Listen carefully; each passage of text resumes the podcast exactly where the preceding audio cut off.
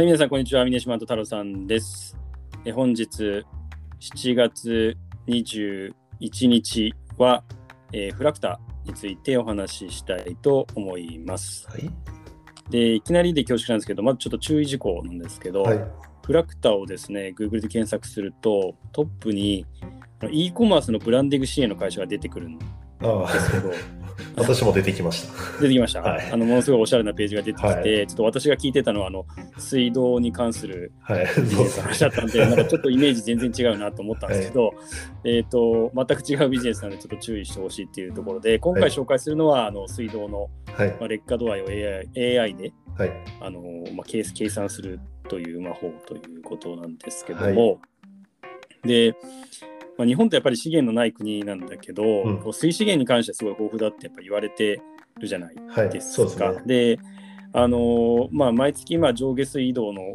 お金もかかるんだけど、どちらかといえば電気とかガスとか通信代の方が結構生活費の中では気になるところではあるんですけど、はい、でもやっぱり将来水道代がすごい高くなってしまうリスクっていうところが、はい、インフラが劣化していく中であるっていうところなんです。これを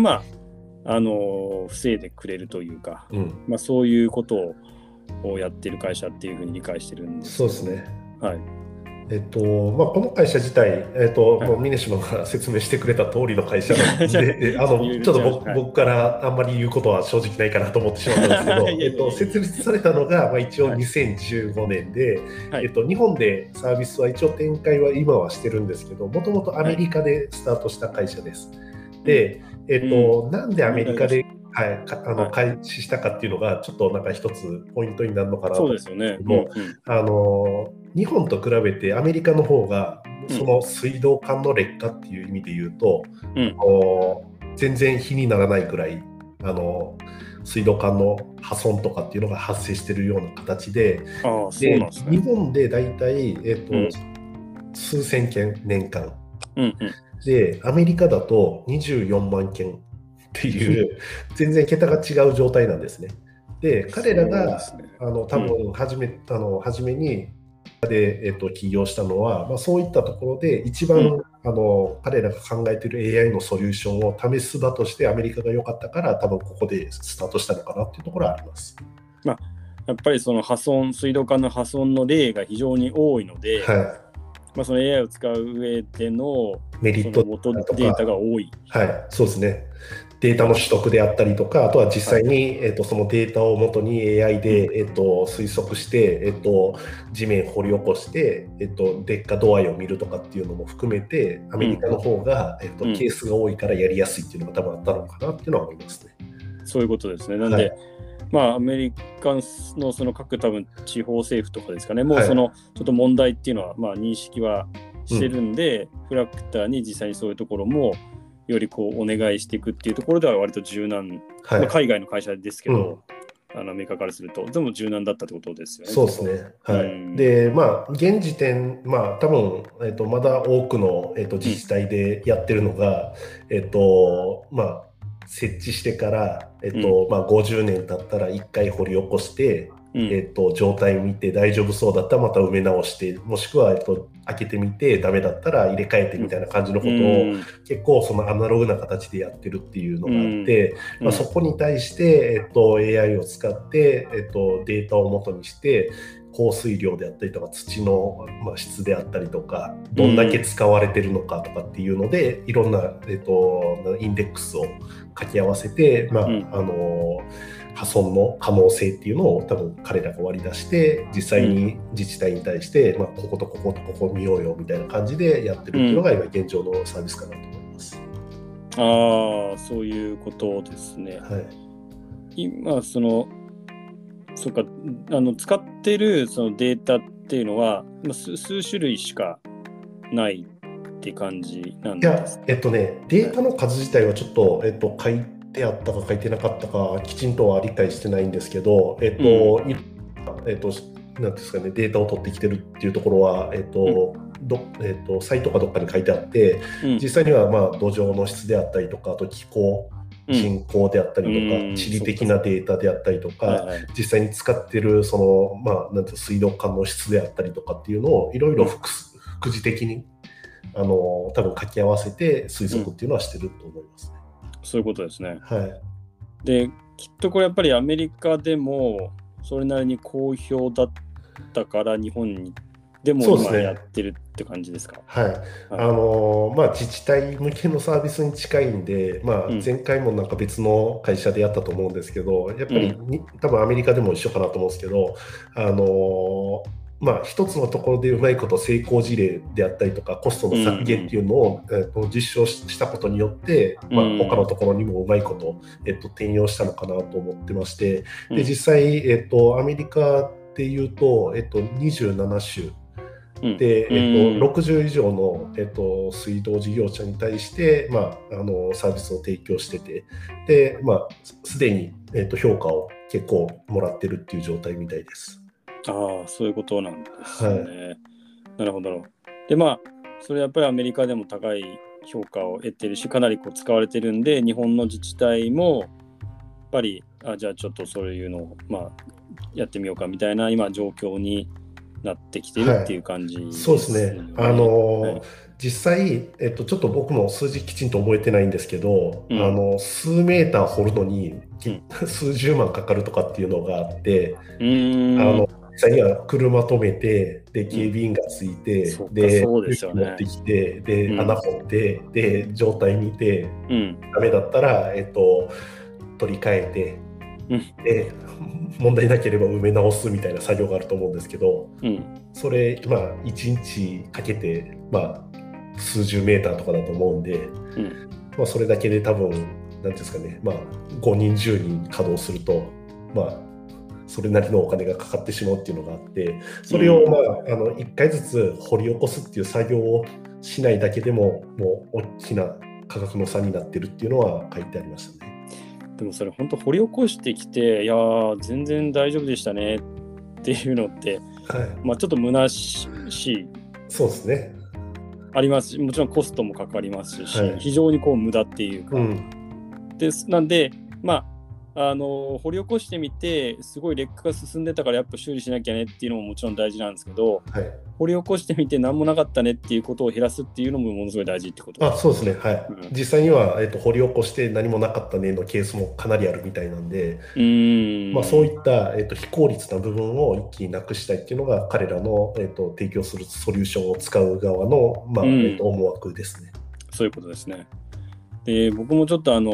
2017年に厚労省の水道課が出してるプレゼン資料をちょっと見てみたんですけど、こちらはどちらかというとその効率化するっていうよりは実際にその耐用年数を過ぎてる水道管が増えてきてるんで、ちょっとやっぱ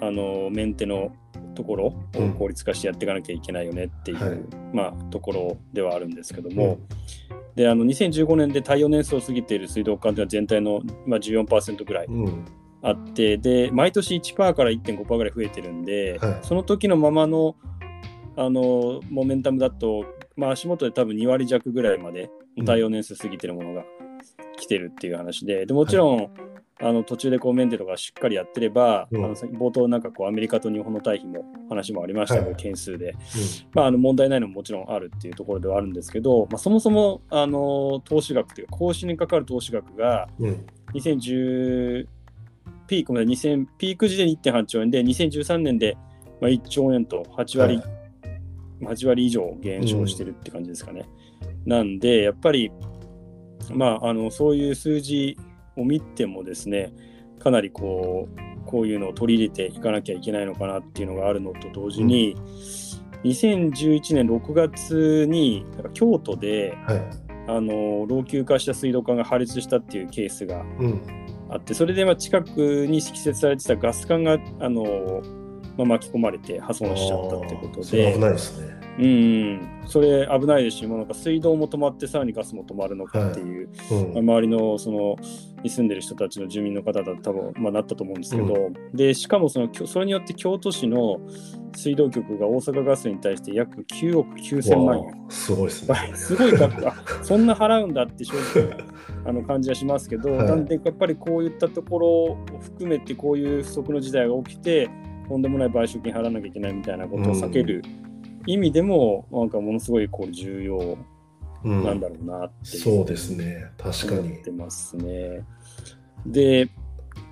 まあ今後その基本的にはもちろん水道だけでもまあやることたくさん、はいまあ、あるとは思うんですけど、うん、さっきのそのものすごいこういろんな環境に関する変数とか、はい、まあデータがこういろいろ積み上がってきた中で、うん、それこそさっきの水道からガスへこうガス管へ影響を起こしたり、うん、そういうなんかこう横展開っていうか、はい、そういう新しい展開っていうのもあれフラクタとしてはあるんです、ね。一応なんかそこら辺も私の方で調べたんですけど、はい、この会社自体、うん、一応買収されて、まあうん、日本栗田工業っていうところに買収されて、で、はい、そこと一緒になんか新しい事業をするみたいなことが、うん、一応書いてなんかプレスリリースが出てましたね。うん、でそれを読んでみると、まあ、例えばガス管であったりとか、あと鉄道、あとプラント系の劣化であったりとか破損っていうのが、うんまあ、機械学習のアルゴリズムを使うっていうところでいうと、うん、同じような仕組みを、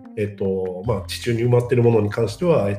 適用できるんで、まあ、そこら辺を、実際に、実証実験っていうのを東邦ガスとガス管の劣化っていうのはやってたりとか、やってるんですね。うんうん、鉄道に関しては東急と一緒に、もうすでに進めてるみたいな形のことが、書いてありましたね。なんで今後、まあ、彼らが、提供していくものっていうのはなかなかメンテナンスっていうのが、しづらいところに対して、うんまあ、そこをいろんな変数をうまいこと組み合わせることによって、うんAI でこれだったら、今やった方がいいとかっていうのを、導き出しつつ、うん、メンテナンスコストっていうのを下げるようなソリューションを、まあ、SaaS 的に提供していくのかなと思ってます。うん、そういうことですね。はいなるほど、面白いですね。なんかちょっと私疑問だったのが、はい、ちょっと最後のポイントにしたいんですけど、はい、そもそもこの会社アメリカで、まあ、そもそも創業しておそらく今も本社がカリフォルニアですかね、はい、あると思うので日本の方がどちらかというと件数少ないわけですよね、はい、こういう問題が、うんはい、でも日本でも事業やってるってのは基本的にこれ買収されて、まあ、いろんな他に横展開も考えられる事業オプチュニティがあるからそういうふうに、まあ、やってるっていうことなのですかね。そうですね、まあ内側のところは僕も正直分かんないところはあるんですけど、多分買収した側の意図としては、この技術自体って多分水道だけじゃなくて、まあ、いろんなところにも使えるよねっていうところはあったと思うんですね。なんで、まあ、それをやる上で、まあ買収した会社が日本ベースの会社なんで、まあ、日本でやった方が、クライアントとかとの交渉も楽とかっていうのがあって、まあうん、ある意味日本で進めてるところはあるのかなっていうのと、うんまあ、水道とかに関してもまあ、確かにアメリカの方が、劣化は件数とか激しいのかもしれないですけど、うん、よく最近言われてるのが2030年とか40年ぐらいになってくると、うん、過疎化が進んで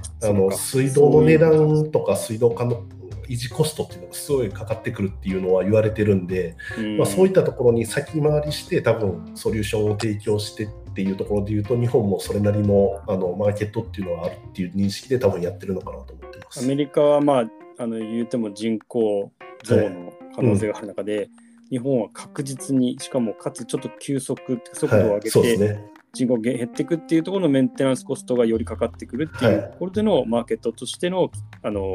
規模がそれなりにさらに出てくるんじゃないかってことですね。はい、多分なんか危機感としては多分日本の方が、まあうん、水道料金が減少したりとかっていうので、うん、なかなかそのメンテナンスコストにお金かけれないっていう現実が出てくるのが、うんまあ、早い状態なんで、まあ、そういったのを見ると、うんまあ、フラクタの技術を使うっていうメリットを、まあ、より多く受けれるっていう状態なのかもしれないですね。そういうことですね。はい、分かりました。じゃあ本当にこれからの、まあ、日本でもですねこういろんな水道管も自体もその今後こういった技術が活用されることも増えてきますしさらに横展開っていうところも注目して見ていきたいかなというふうに思います。はいはい本日7月21日はフラクターについてお話ししました。明日7月22日はクライムワークスについてお話ししたいと思いますので引き続き聞いていただけますと幸いです。それではまた明日。